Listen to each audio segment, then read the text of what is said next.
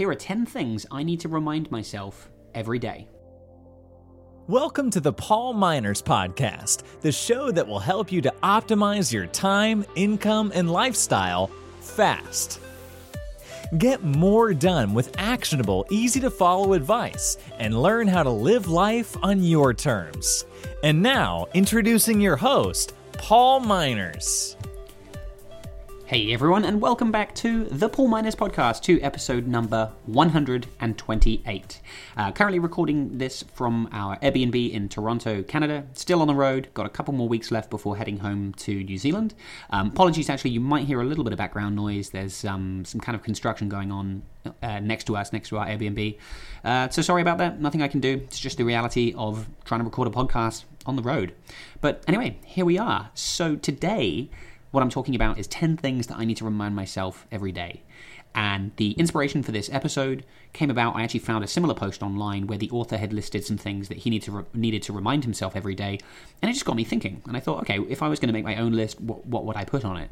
So I decided to write down things that sort of things I catch myself thinking about a lot, things I need to remind myself to do to be better. And um, I'd highly recommend you you go through the same exercise. You know, just take ten minutes um, after reading this blog post or listening to this episode, and list your own things. Like, what do you have to tell yourself a lot? What are the kind of patterns that you've that you've noticed? It's a really interesting exercise. And I found that, well, with me anyway, um, a lot of the things that I listed address negative emotion and sources of anxiety. And I'm a firm believer that, you know, happiness is 100% controlled by you. And I try not to blame other people or external factors if I feel unhappy or frustrated. So, and I think that's why so many of these daily reminders revolve around eliminating negative thought that only I can control. Um, so just an interesting observation that I made going through this post. By the way, before I get into the list, if you want to get access to any of the links of things that I've mentioned, in this uh, in this post, you can find the links at my blog paulminors.com slash 128. So the first thing I came up with is to slow down. And I actually mentioned this on last week's podcast um, about execution and perfectionism. I have a tendency to rush and do things quite quickly in the sake of progress.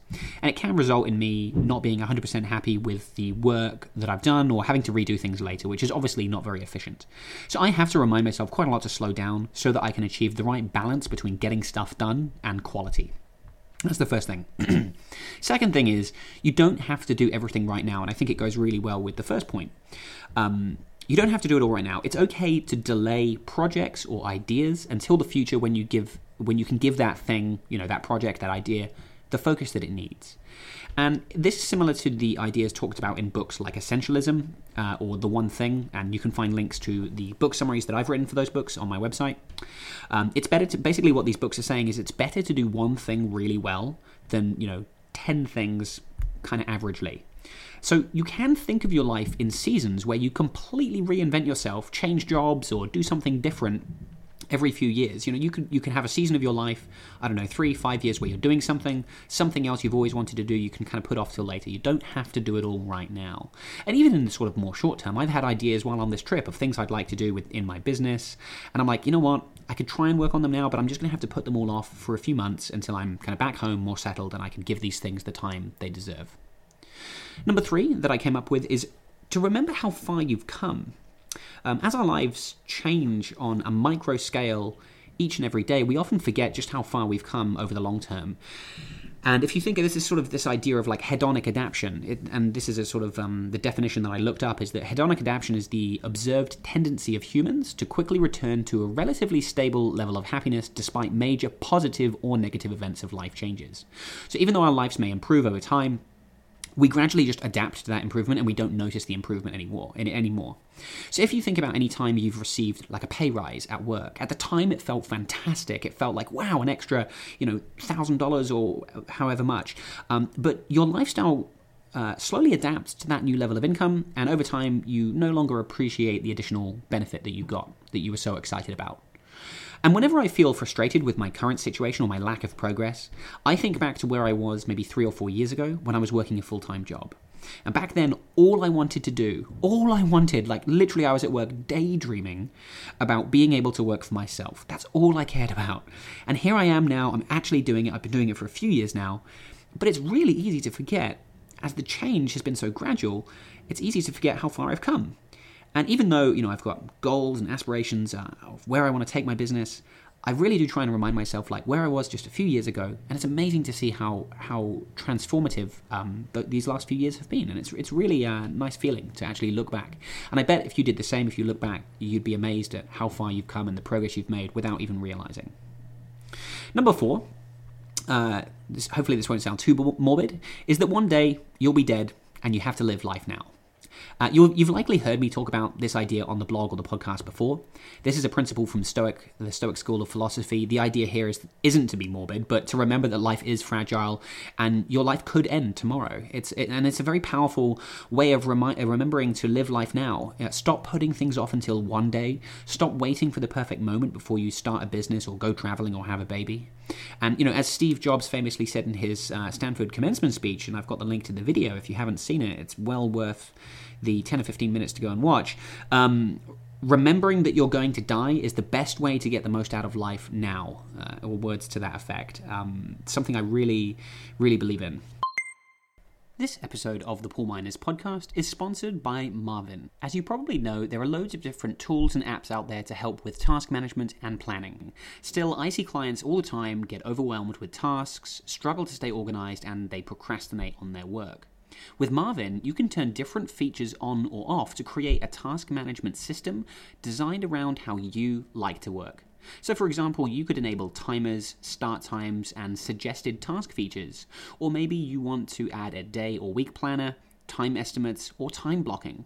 So rather than having to conform to how the app wants you to work, with Marvin, you set the rules and create a system around how you want to work. To get started, head to amazingmarvin.com forward slash Paul to start a free 30 day trial and save 20% when you sign up from my partner page. You can also head to Twitter and tweet at me. I'm at Paul Minors and Marvin at Amazing Marvin, which is amazing without a G. And tweet at us before the end of July telling us why you need Marvin, and we'll give away two free lifetime memberships. Thanks again to Marvin for sponsoring this episode of the Paul Minors podcast. Number five is to remember what's really important. Uh, along the same vein, you know, remember what really matters because in our day to day lives, it's very easy to get caught up worrying about money, our jobs, uh, material possessions, things like that. You know, these things really pale in comparison to what's really important when you step back and think about it. You know, our friends, our family, our health, our free time, our beliefs, um, doing things that make us happy. And I don't think I've mentioned this on the blog or podcast before, but when my grandmother was nearing the end of her life, we were fortunate enough to be able to go and visit her at home in North Wales before she died. And my brother and Haley and I were on holiday in the UK at the time. Um, so the timing was actually quite fortunate. Um, when we visited her, we knew this would almost definitely be the last time we saw her. And when we were saying goodbye for the final time, she said two words to me that I will never forget, which is be happy. And it was a real gift. It was so simple. you know, her parting words, the last thing she said to us was was the perfect reminder about what's really important. Be happy, um, because we do get distracted by all these other things, and I think it just is important to remind yourself what's really important on a daily basis. On that uh, same note, number six, happiness is a choice. As I mentioned at the start, happiness is a choice. I've actually written about this before. Um, external factors, you know, people, they can lead us astray, but we get to decide how to react to these things. I know this is easy to say and much harder to practice in reality, but when you remind yourself that happiness is something that only you can control, you begin to take more ownership of your happiness. And if you feel angry or frustrated, you've actually done that to yourself. That was your choice. And so forget about the person or thing that triggered that, that emotion, that anger, that frustration. It's your choice to get upset. So instead, choose to be happy. And seven, again, um, kind of snowballing on this idea is to respond to hostility with kindness. And I would say on a weekly basis, I come across hostility and negativity. I've, I've literally had, uh, and I think this is just the result of being, you know, somewhat public online with putting out videos and, and my email newsletter, that kind of thing. I've literally had people subscribe to my email newsletter and then tell me to fuck off and threaten to go to the police because they start getting emails from me. It was, I, am thinking of one in particular, it was really ridiculous. And um, I was, while I could respond by pointing out um, you know, hey, you did sign up to my newsletter. Like, you know, you're being a bit stupid here. I chose I choose to be really polite and respond with kindness. Uh, this doesn't mean that I let things go. I'll often point out if someone is being unnecessarily rude, but I try and be very civil. uh, the way I see it, you know, responding to aggression with aggression only adds fuel to the fire. Uh, by contrast, you know, when you respond with kindness, people often backtrack on their words as they become more aware of just how hostile they're being. And, and you know, sometimes if I have a negative um, kind of comment like this, I'll respond, and people very quickly realize when there's a human on the other end, they're like, oh man, that I really wasn't very nice there. Uh, so respond to hostility with kindness. Number eight, everything will be okay. Uh, it's funny how often things, you know, we worry about usually never come to fruition you know, one, and this is one of the big, biggest lessons I learned from the four-hour work week, um, and it's and it, going through this exercise of fear setting. Uh, again, something I've mentioned before. In the book, uh, Tim talks about defining the thing that you're worrying about and describing what that worst case scenario would look like. So actually, just trying to think what would what would this worst case scenario look like? Really define what that what that is. Then he gets you to think about how likely this scenario is. And the example he gives, I think, is like starting a business. You know, the worst case scenario is you quit your job, Maybe you lose six months of savings and time while you try this idea. Um, but reality is, you know, you could recover from that pretty quickly. You could go and find a new job. You could recover reasonably, reasonably fast. The long-term damage to you would be pretty negligible. You would recover pretty well. And actually, that outcome is quite unlikely, really, because you know, if you're working really hard, uh, you're dedicating a lot of time, you've quit your job, you're dedicating more time to your business, you'll actually probably succeed. And I've done similar exercises like this a number of times in the past. Whenever I've contemplated a big decision like quitting my job, or when Haley left her job, or when going traveling, selling our house, I've always kind of thought about uh, what is the worst case scenario. And even if something does go wrong, it's almost never as bad as you think it will be because we naturally think about the worst case in our head, like the absolute worst case, and it's usually not nearly as bad. If something even does go wrong, it's not nearly to that extent. So all this worrying is just a waste of time and energy. Everything is more often than not okay. Something I like to remind myself. Number nine is to be present and not use your phone to fill idle time. Uh, definitely something I need to remind myself that I'm really not the best at. Um, but in our fast-paced world, you know, very rarely do we get time to just be present. Uh, every minute of our idle time is spent just playing on our phones. And this means we never get a chance to just sit and be alone with our thoughts, uh, you know, to explore ideas and just let your mind wander. And it also means we get addicted to this kind of st- constant stimulation. And so whenever I'm just standing in the line at a supermarket or sitting in a waiting room or on the toilet, you know, I try not to reach for my phone to kind of fill this idle time. I try and just let my mind just wander um, because it's so easy to turn to your phone to distract yourself uh, but it means you never never get a t- chance to just sit and think. And number 10 is people aren't really looking at you. If you think about it, you know, it's crazy how often we make decisions about what to wear, what to buy, what to say, how to act, uh, based on what other people, what we think other people will think about it. And we continually worry about the opinions of other people. But think about it some more and you'll realize that all the time you're worrying about other people, they are equally worried and concerned about the opinions of other people and really aren't looking at you at all. So, whatever it is that you're worried about, just get on with it because the chances are the people you're worrying about are too distracted to even notice it. Uh, yeah, it's just something I think really hurts our progress. We worry about what other people will think, but very rarely, again, is it ever an issue. So there we are.